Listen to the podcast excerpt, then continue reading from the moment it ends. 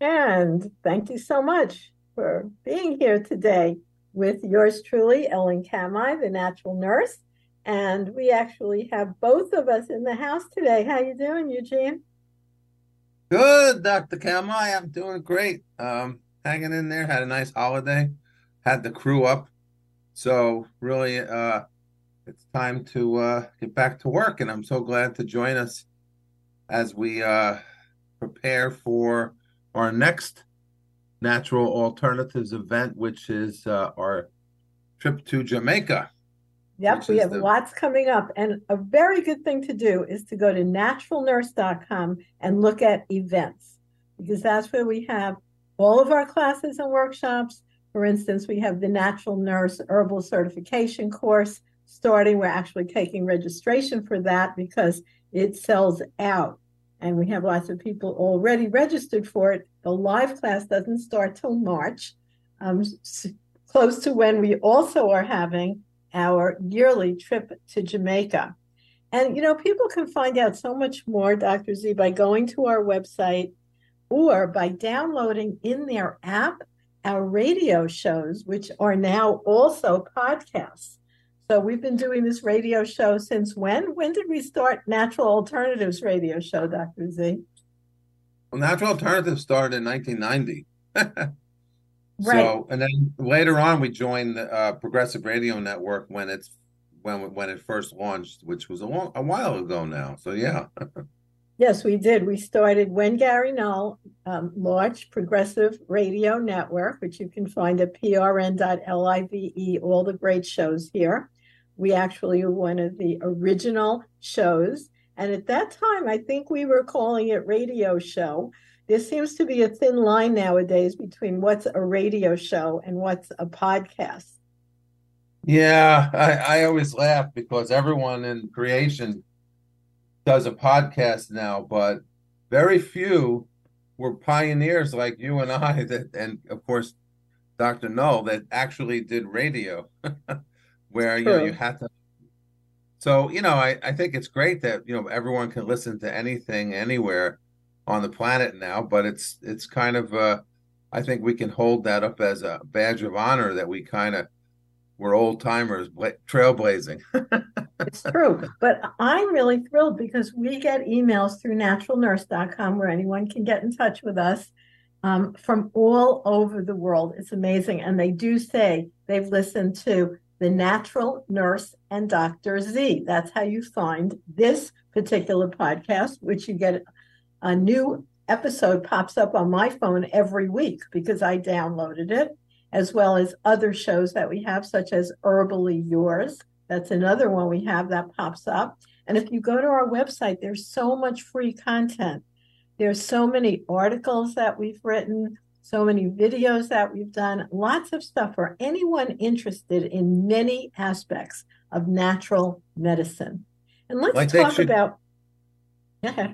Yeah, I was just going to say they should watch our documentary that came out on our work in the uh, rainforest in, of Jamaica with Jamba the, of the Maroons, uh, the late great shaman and medicine man, bush doctor, carver, and master farmer, that's for sure, um, who lived in St. Mary Parish, which is a rural parish about two hours north of Kingston. And um, yeah, I met him a really long time ago and began a whole relationship with him. And of course, you came down and introduced you to Jamba, and uh, you know he taught us, and actually, in a vision, said that it was okay to share his knowledge with us and chronicle it. Um, more than okay, more than okay.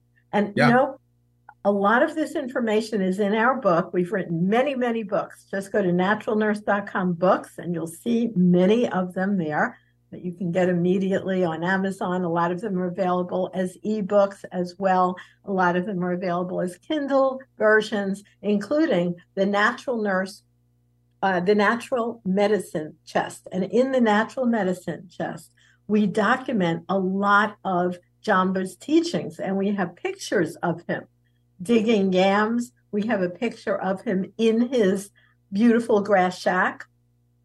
um, we have pictures of all the things. And not only did he say it's okay for us to use it, he requested us to document his work. Yeah, that's unusual because, you know, in many, many cultures, this information is, you know, kind of like passed on through teacher and student and, and within their own cultural confines. But, you know, he, in a vision, he thought that we were the right people to share this wisdom, which, you know, when a shaman dies, it's like a whole library of information burning down because they've accumulated so much information over their lifetime and many lifetimes maybe of information because it's shared from uh, grandmother grandfather teacher to student and vice versa. So you know to get that to have that honor was just amazing and that's that's what prompted us to continue even after his passing or crossing over to continue the to journey to Jamaica. And now, of course, there are other younger bush doctors that he trained and are very knowledgeable that help us when we go to Jamaica on our tour, which is called Eco Tours for Cures. And that was the subject of a documentary that's on YouTube now.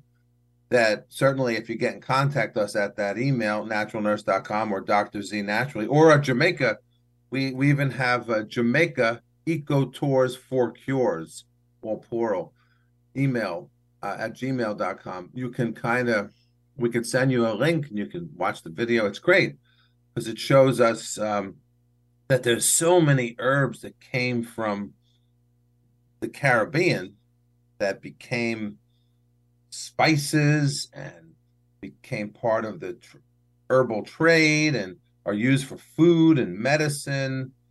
So many of them we encounter on this trip, which is available and open to nurses and doctors and photographers and just people that are kind of what I call reggae reggae files. They just love Jamaican culture and reggae music. To experience a part of Jamaica that still is very pristine you know, it's interesting. Jamaica is, uh, you know, small island, very built up in a lot of areas, but there are there are very rural areas still, and this is one of the very few areas of the coast that has maintained its ruralness, because most of the coast has the beach, and the beach is, draws the tourists, and the tourists draw the money and follow the follow the money trail, as they say. But this area it's interesting. The highway goes inland and it leaves this 30 or 40 mile stretch of natural coastline, uh, pristine, as almost as when the Arawak native people, the Car- part of the Carib Indians tribe, were were um, you know there, and it's it's just great to see that. Still, knock on wood, it stays it stays nice, and they make a national park out of that area but um, I know there's movements in Jamaica to do so to keep that pristine. But that's kind of where we that's our center, our hub for our eco tours. And we stayed a beautiful place, which is uh, called Strawberry Fields uh, Together. Beautiful place. You can actually go online if you want to see the accommodations. Um, you know, it's funny. I was talking to a guy, Dr. Kamhi, who in the 70s went to Strawberry Fields where the Beatles stayed there and Bob Marley stayed there and the Stones stayed there. It was a real hippie counterculture kind of place with just tents and grass shacks and things like that. It's it's beautiful now, more masonry, more beautiful areas of um, you know, cabana area type things. Uh, but um, still maintaining its natural beauty, but a little bit a little bit better than staying in the grass shack like like you and I have stayed in over the years there. yeah, so it's a comfortable place to stay, but it's still very um, ingrained in the natural because up there on the northern coast of Jamaica, there's very little development still. Although now they have cell phones. When we used to go there, how many years ago? Uh, yeah. It was hard to get in touch. Remember, we had to call one person who lived in the town who had a landline phone and they would have to run out into the jungle basically to tell the people that were coming because there was That's no way right. to contact them. and then hope that we we got the message when we showed up. It, knock on wood, it worked out more more times than none. But yeah, that's true. So things have gotten a lot better now. That's for sure. Right, and but, it's um, still such such. You just feel like you're really leaving civilization and going to a past time of you know kind of innocence. So many people are knowledgeable about the wild plants that grow there that you can use as food and medicine. Yeah, like one of one of my favorite plants down there is when we first get down there, you know, or we're a little bit achy and sore from the travels, and we're ready for, you know, uh, be in the tropics because you know there's a song by Bob Marley coming in from the cold. You don't have to worry about that down in Florida, but we do us Northerners. but anyway, it's so nice to feel that sunshine on your skin again, and the Jamaican dogwood. We usually have the Jamaican dogwood tea as our because every night when we're at on the, the trip we have a, a particular tea that's picked out by one of the bush doctors and myself so that the students or travelers ecotourists can experience the various plants and the jamaican dogwood in our book we call it the bark that takes the bite out of pain jamaican dogwood was used as an anodyne or painkiller by medical doctors in the late 1900s, sorry, late 1800s, moving into 1900, the eclectic doctors. It's a powerful herb to relieve PMS. And it was used by the Maroons and other people because it turns out Jamaican dogwood grows in Florida, grows in. So I read, I remember I was at the, um, the, the Florida, uh, one of the botanical gardens in Sarasota and they were talking about that it was used by the local native people for pain. Interesting that they they're using it for pain. Jamaicans using it for pain. Other people in the tropics using it for pain. Do you think that these people communicated, Dr. Kamhi, or was it just sort of uh, common knowledge? Well, first of all, of course, we have seen this happen. They used it in fishing because they throw the bark of Jamaican dogwood, for instance, in the water, and it makes the fish anesthetized to where they don't swim fast and they almost they're not dead, but it just slows them down. And then they jumped in and catch the fish with their hands. Right. So maybe uh, some eclectic doctors saw that and, and thought this was even, of course, before testing for active constituents, which we can do now and said this thing must be a sedative. And then, of course, the native people who lived there also made it for tea for people who were in pain as well.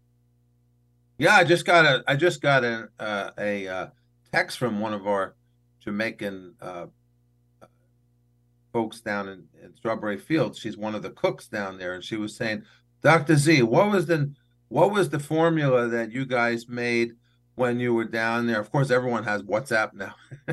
so, um, what was the formula that you used uh, for? I have a pain in my leg. I have sciatica, and you know, I gave her the pain, and and that was based on that in the maroon culture used the tea and topically for neurologic pains like sciatica, toothaches, crushed extremities, and migraines a poultice of the root was tied around sprains as a potent anti-inflammatory, and that's exactly what I told her to do. I said, "Go, you know the tree because you've been on our tour, and um, you know, grind it up and make a poultice because poultices are very powerful. They're used a lot in Chinese medicine, not as much in Western medicine, although Western medicines have used, you know, certain things." Um, topically, but mostly ice, which you know is is okay. But I know in Chinese culture they don't like to use ice for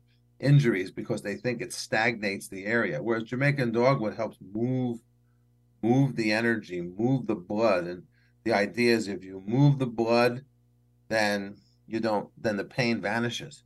Plus, it seems to uh, impact the central nervous system. Uh, it's got a lot of different chemicals in it, where and it was when they would want to use opium, the MDs, uh, the eclectic doctors, to control pain, but it could not be tolerated.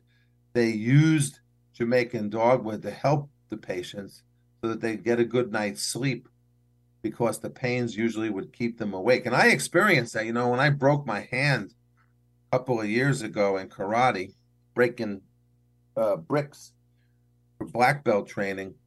Um, I hit it wrong and got a boxing fracture, and that was very painful. And I used the Jamaican dogwood. I tied the Jamaican dogwood around my around my hand, and boy, did it really help. So I took it internally too, and between those two things, I was able to sleep until I could get to the hand doctor the next day. So Jamaican dogwood, very interesting plant. It is. And as you said, it was used prolifically by the eclectic physicians. And what does eclectic physicians mean, Dr. Z? You threw that term around. I know what that means, but let's talk more about that for our listeners. Yeah, well, in in the late 1800s, there were many types of medical doctors, believe it or not. There were homeopathic medical doctors, and then there were the uh, the uh, hydropathic medical doctors, which you know used water mostly to heal, like Russell Trall. He ran a school in New Jersey and Pennsylvania on the Delaware River, um, the hygienic school. There were nature cure medical doctors that believed in fasting and cleansing. And then there was another group called the eclectics. And they, they, they were eclectic because they borrowed from many different herbal disciplines across the um, across the world actually and so they were privy to a lot of knowledge about herbs globally way back in the late 1800s and they had very active community of schools and training and residencies mostly centered around cincinnati but yeah they were um, and and they wrote some of the most authoritative books on herbal medicine that we even see till today. Like um, Dr. King was one of the deans of the eclectic schools, and he wrote uh, the King's Dispensary. A dispensary is like a herbal repository, a big, big fat book with lots of information about the herb, what they so look like. So accurate. So, yeah. you know, people can get a hold of that too, because remember, you and I went to the Lloyd Library, which was where many of these books are still kept. The difference is now anybody can visit the Lloyd Library virtually at any time and see inside all of these old books without actually going to the Lloyd Library.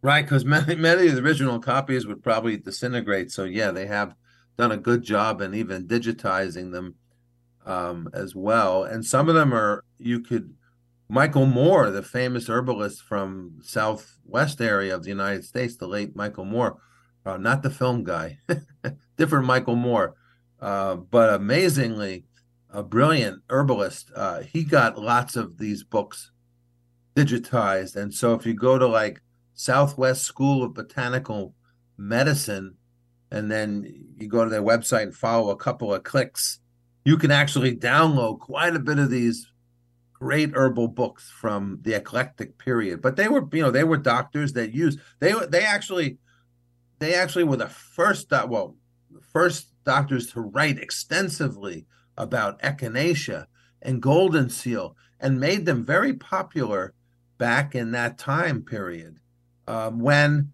herbal medicine was still kind of like you know people making teas and you know things like that. They were they made highly reproducible standardized extracts which were called specifics um, by this guy scudder. He was another herbal uh, eclectic doctor.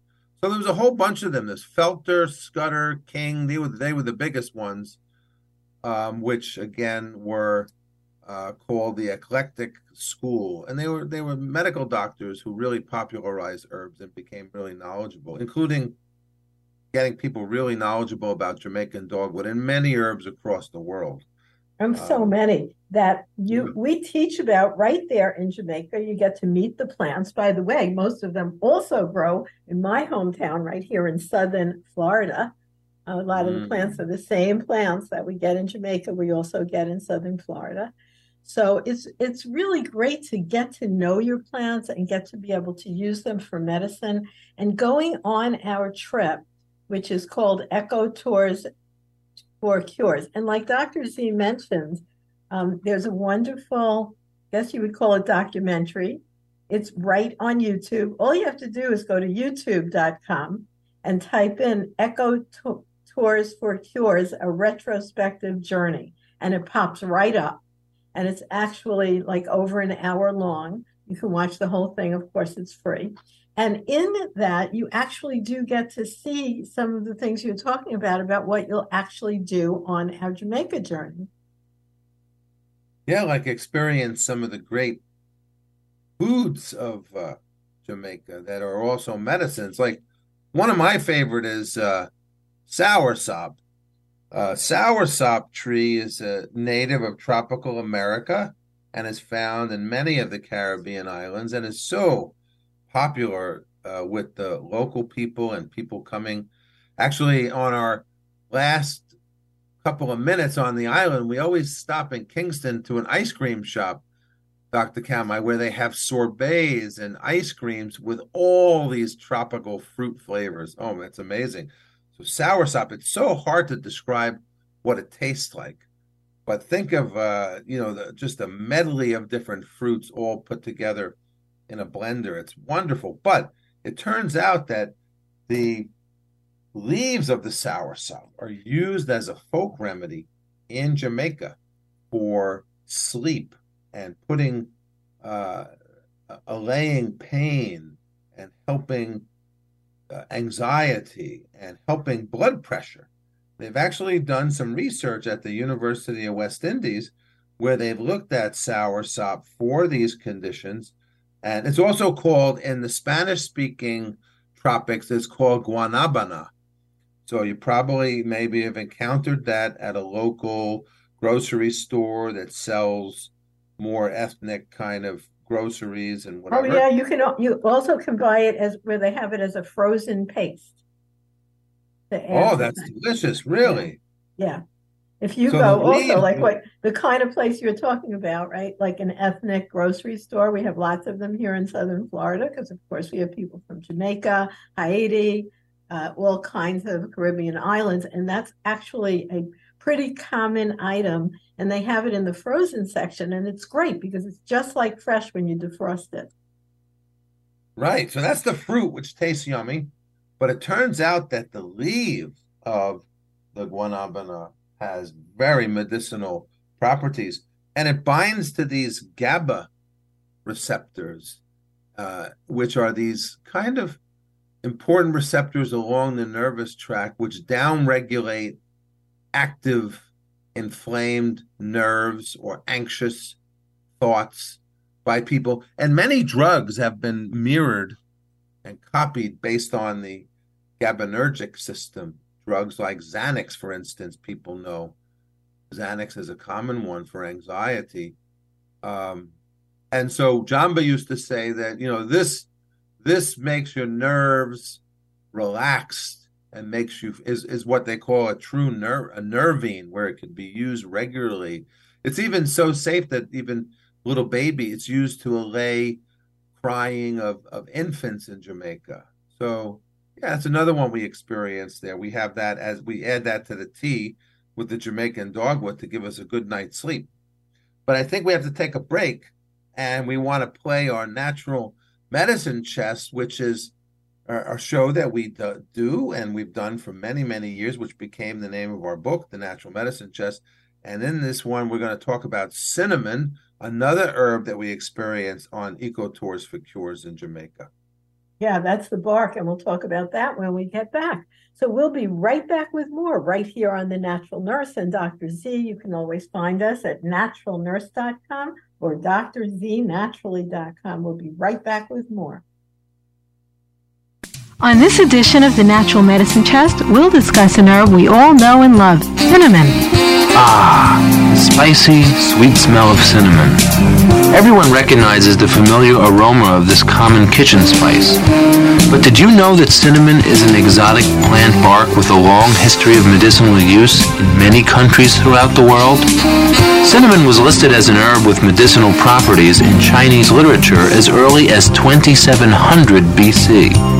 It is described in the Chinese medical text, the Tang Materia Medica, written in 659 AD. Cinnamon also enjoys traditional use in Ayurvedic medicine, the ancient healing art of India.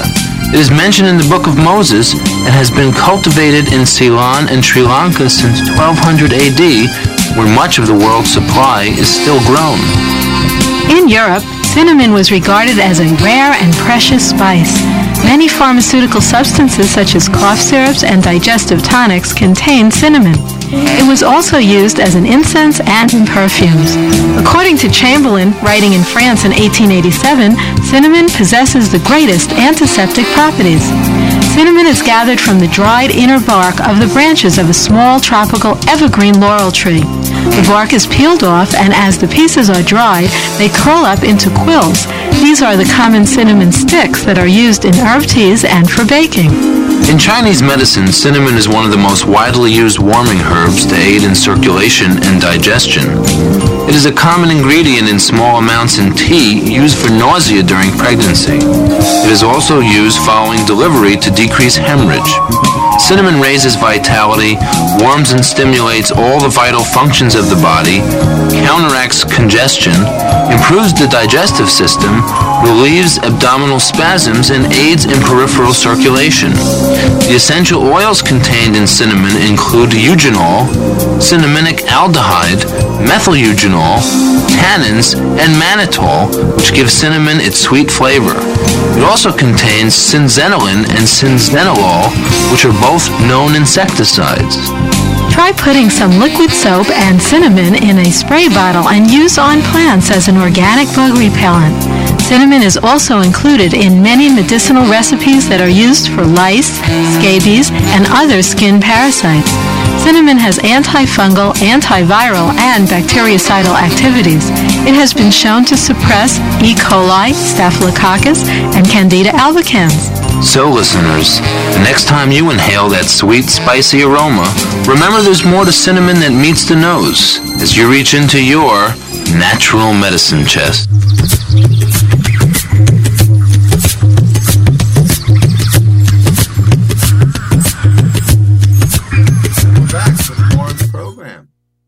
Dr. Z. That, that was great. great. Uh, we had that? cinnamon. We did that. I did many things. First of all, we had it for Thanksgiving with the family. And then I also did that trick where I brought in some, you know, house plants to get them out the cold. And they had these like infestations of, of mealy bugs and things. And I took the cinnamon with a little soap, sprayed it on there, bug problem gone. So very versatile. Dr. Z, you brought in all those plants. I was just at Dr. Z's house recently, and I know sometimes he brings in so many plants, there's no room for people to live in.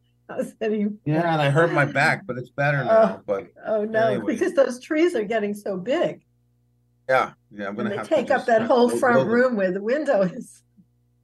Now it's a jungle. I bet, I bet. I know your wife is like, uh oh, the plants are coming in but they do look beautiful all summer. And it's amazing that you get a lot of these plants because you have such a deep interest in ethnobotany that even though you live in an area of Connecticut that's up in the mountains and quite cold, you get a lot. It looks like a tropical rainforest at your house in the summer.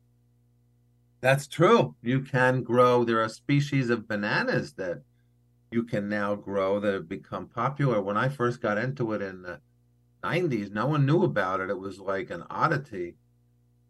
But now there are so much, there's so much on the internet about growing Musa basjoo. That's the Latin for the uh, Japanese fiber banana, which actually can survive the cold. Of course, it doesn't survive above ground, but what you do is you cut it back and you just mulch it a little bit and it survives and then it comes back in April. And you know, the banana is such a great uh, plant. It's actually a herbaceous uh, plant. It's not a tree, even though Harry Belafonte sung, you know, up high in banana tree, yellow bird, up high in banana tree, that great, the late great Harry Belafonte. But bananas are like really an amazing plant. We talk about it in our natural medicine chest. You know, they grow in one season, Dr. Kamhi.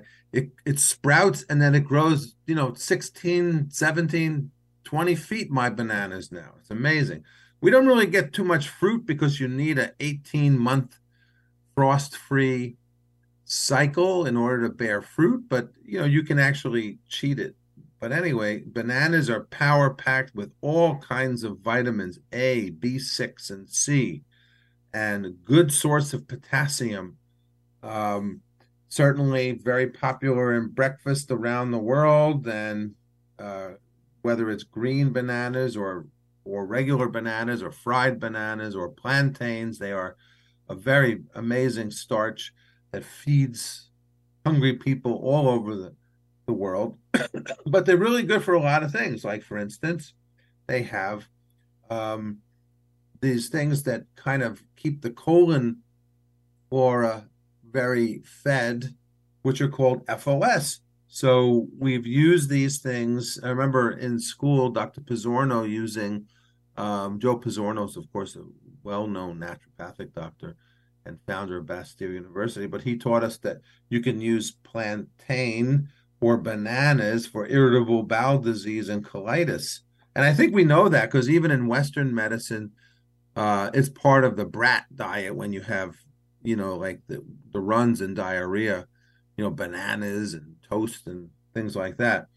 Um, plantains and bananas are very good for constipation. So they have this balancing effect. Sometimes they help with constipation, sometimes they help with loose bowel. So they kind of balance people out there. Unripe bananas have have a long and successful use in the treatment of ulcers, colitis, and GI problems, including uh, p- research in the British Journal of Pharmacology, helping to repair damaged tissue.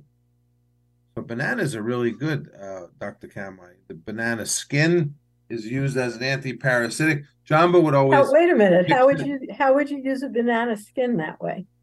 Well, he would mix it with, believe it or not, they they would mix it with a little bit of kerosene, um, or some other things, some other herbs, and they create like a poultice, and put it right on the area of scabies and things like that. And he used to say that it would kill all the parasites um, and I've actually seen him. I remember a man who had some type of a, a bot fly.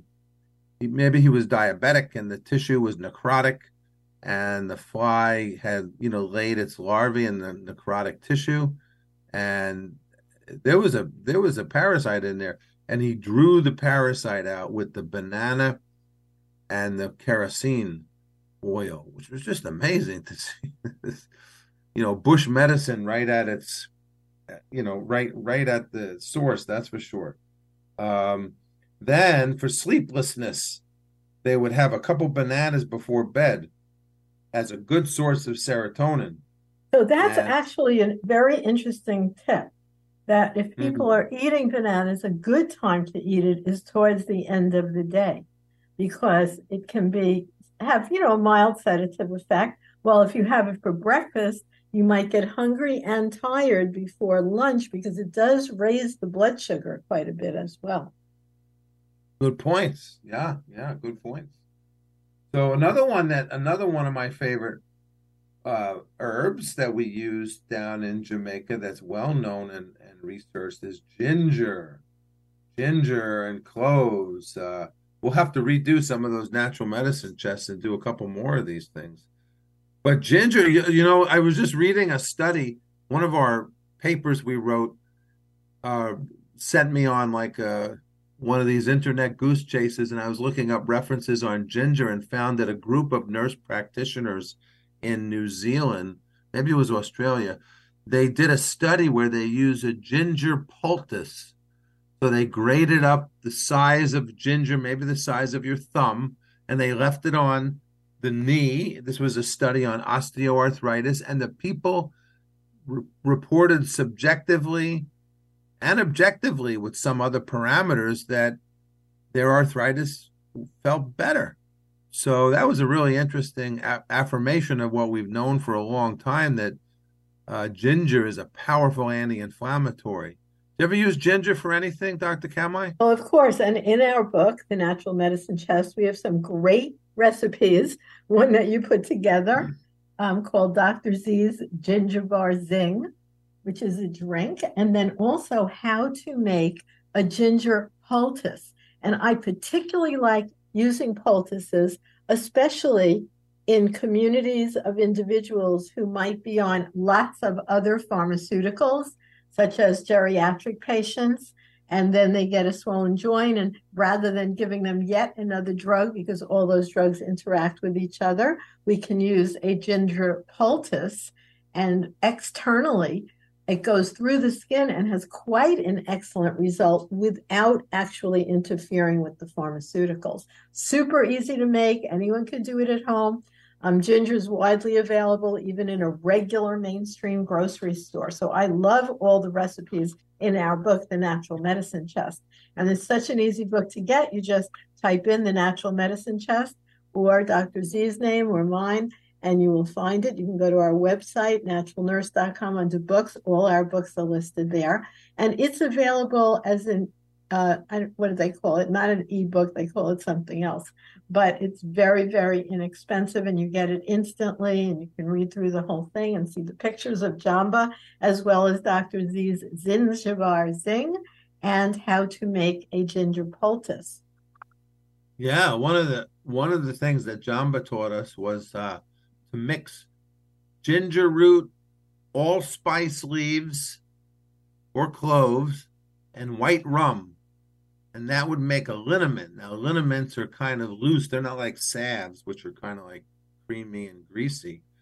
Liniments are like loose, and you put it on there, and you do a very, very uh, vigorous uh, embrocation, is the old word, or friction rub, which is uh, talked about by you know Edgar Cayce and a lot of these folks doing a friction rub. And this was a liniment that was applied for rheumatism. Now they also use they do make it into a salve where they use coconut oil, and of course we have a lot of workshops in the summer where we make salves, so people could get on the mailing list when we do our next fun shops. We'll have to figure out those dates for the next coming year, Dr. Kamhi. But yes, absolutely. But, yeah, about that. But, yeah, but it said that uh, this can be rubbed directly into the afflicted joints and it gives instant relief. And the good thing about ginger is not only does it block these prostaglandins and leukotrienes, which are these painful inflammatory chemicals, but it also draws fresh blood into the area. And again, that Chinese idea that if you bring fresh blood into an area, you get rid of the stagnation. Because when sometimes when you get injured, the body likes to wall off the area and sort of as a protective mechanism, but that can be detrimental because you want to get fresh blood in there and get the waste products of injury out. And so by stimulating circulation, of which ginger is probably one of the best things. I mean, when people drink ginger tea, they feel warm all of a sudden, even if they're freezing cold. And that's that's no coincidence. Ginger is very warming spice and and really enhances circulation.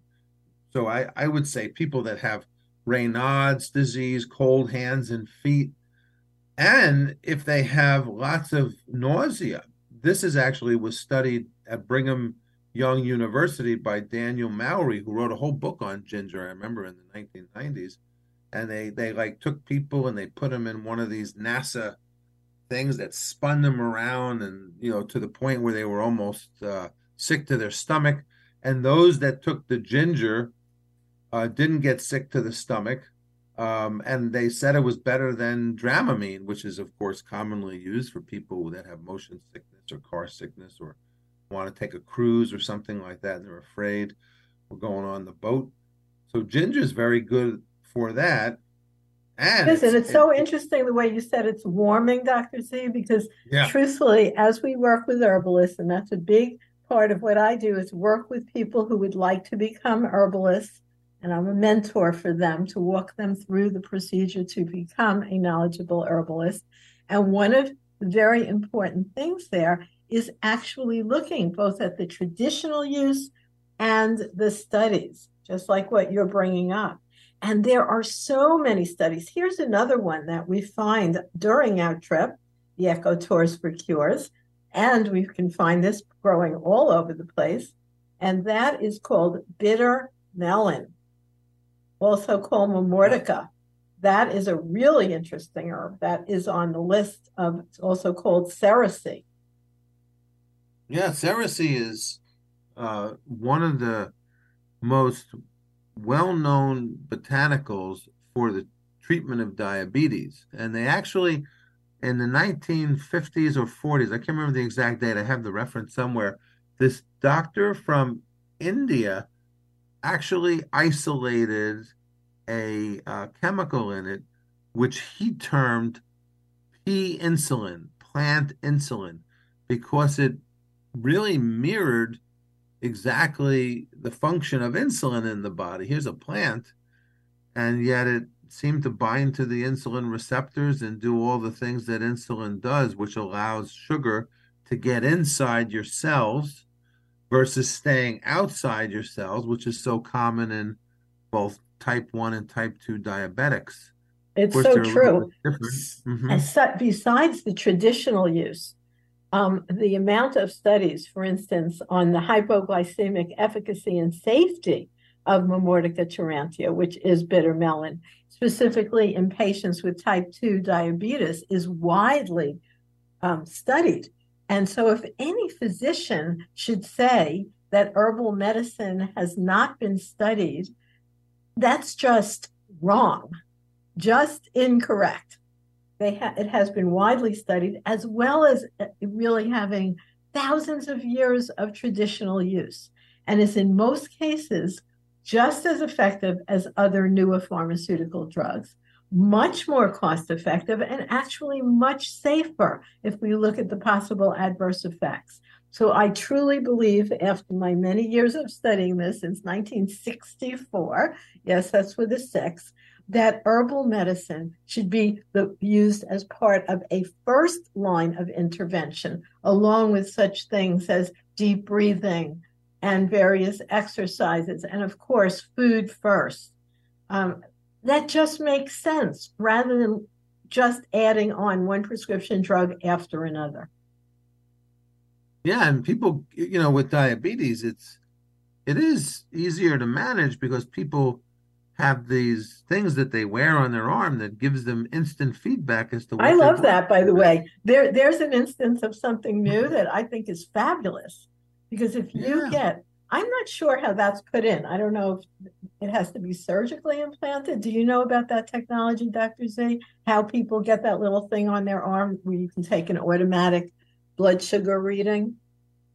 I actually don't know how it's actually attached to the arm. That's a good I think it's a pretty simple thing. It's not like whole surgery deal.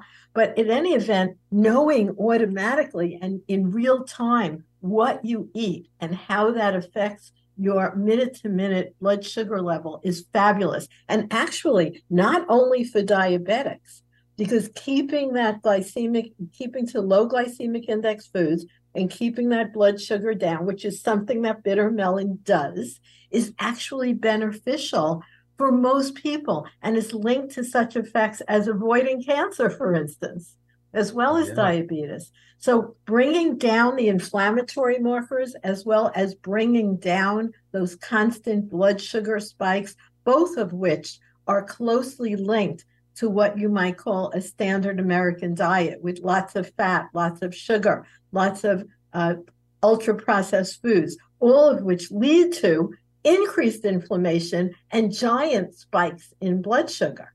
So, something like knowing how to use that meter so that you can experience okay well this is what keeps me level.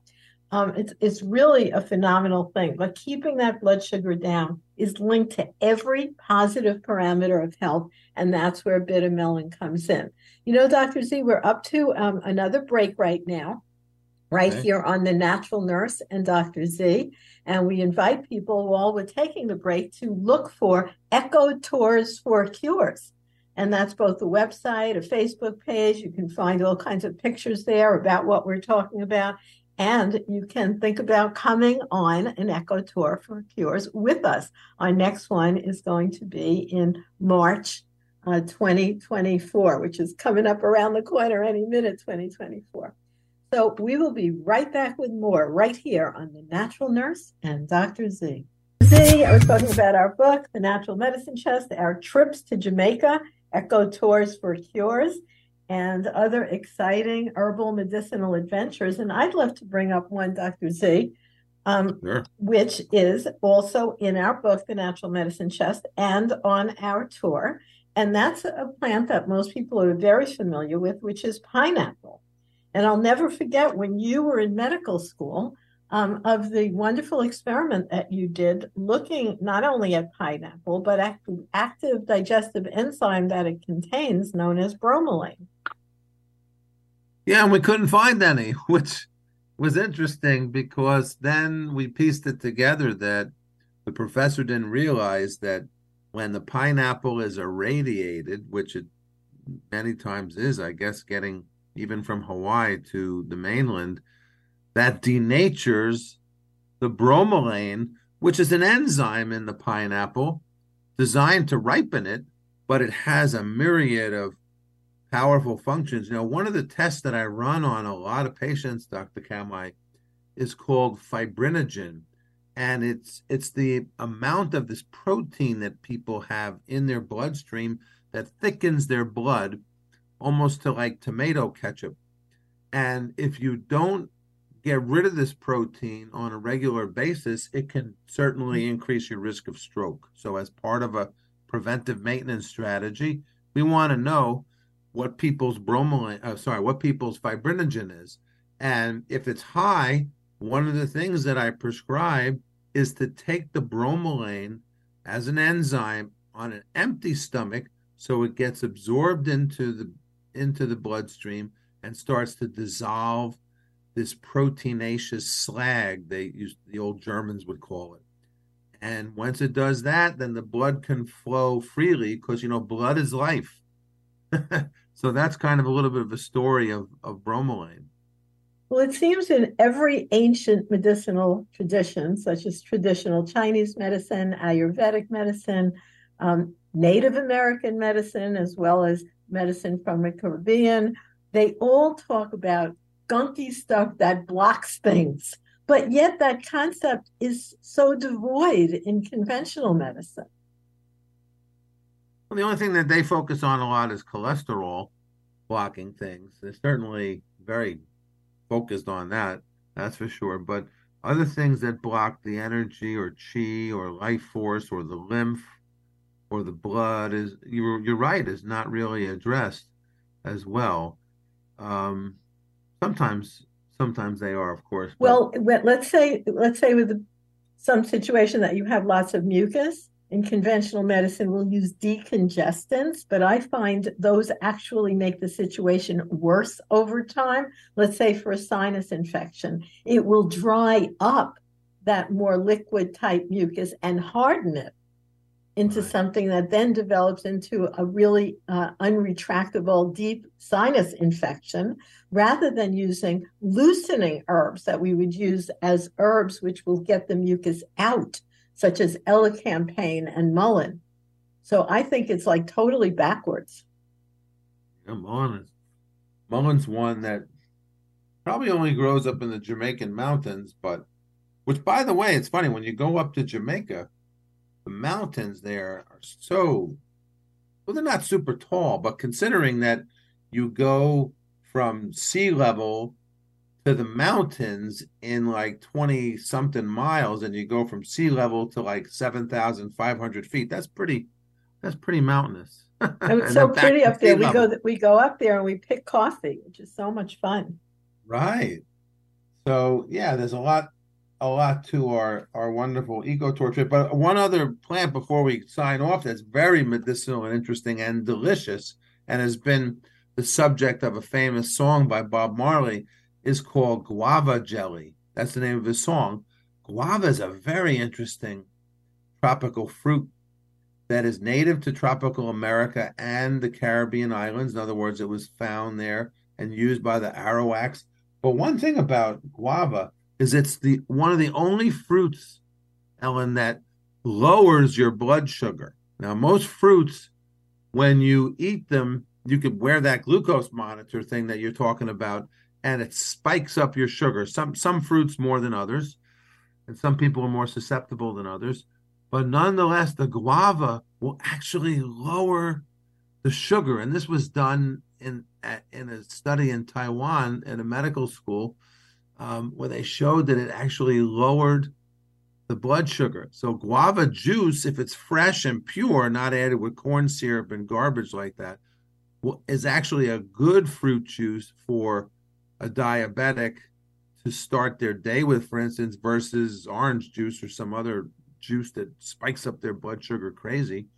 Um, the other thing is that the leaves of the guava have been used as medicine all throughout India for patients and particularly young kids that have uh, developed terrible diarrhea and dysentery and it's actually saved the lives of thousands and thousands and thousands of young children who are very susceptible to getting these enteric, what they call enteric infections. So that's guava, and it tastes great as a jelly, like uh, the song by Bob Marley, "Guava Jelly." I had a perfect explanation. So yeah, that's so really good to know. Time. Well, we're close to running out of time, but we would yeah. like to invite people to visit our website, naturalnurse.com or drznaturally.com. And don't we have both a Facebook page and a website for Eco Tours for Cures? Yeah, the the Facebook is Jamaica Eco Tours for Cures. And you can look at amazing pictures and videos and other things of past trips to Jamaica. Uh, if you're interested in in in going on a trip like this, you can certainly contact us and we'll get you the information right away. And um, very excellent and fun trip, and uh, you can learn a lot and have a nice vacation all at the same time. Particularly, it's a beautiful beach area, just gorgeous, and hiking up in the mountains, uh, learning directly from our staff as well as local native Jamaican bush doctors who are very knowledgeable, direct students of Jamba of the Maroons, who has now passed on, but we're so lucky to have worked with him for so many years and talk about him along with pictures that he dictated to us exactly how to share his information in our book, The Natural Medicine Chest. And so, this is and, his 10th anniversary. 10th anniversary. Oh my God. Is it really? Crossing over. Oh yeah. my gosh. Uh, how does the years go so fast? So we're going to be making a new plaque placard because uh, we have a placard up where he would do a lot of his work at the, we, we call it the point but it's getting a little bit beaten with the caribbean sun so we're going to bring down a new placard in his honor and have a little drumming and ceremony um, and thank him because he has appeared to us in in a fire we have pictures of this which if you if you want to see him appear as a fire spirit um, it's pretty incredible to see these pictures. You that can is. see them on the website or on the Facebook page, which is uh, Jamaica Eco Tours for Cures. Well, until next time, this is Ellen Kamhi, the natural nurse. And Dr. Z, we always like to say, stay healthy. Stay folks. healthy. Bye.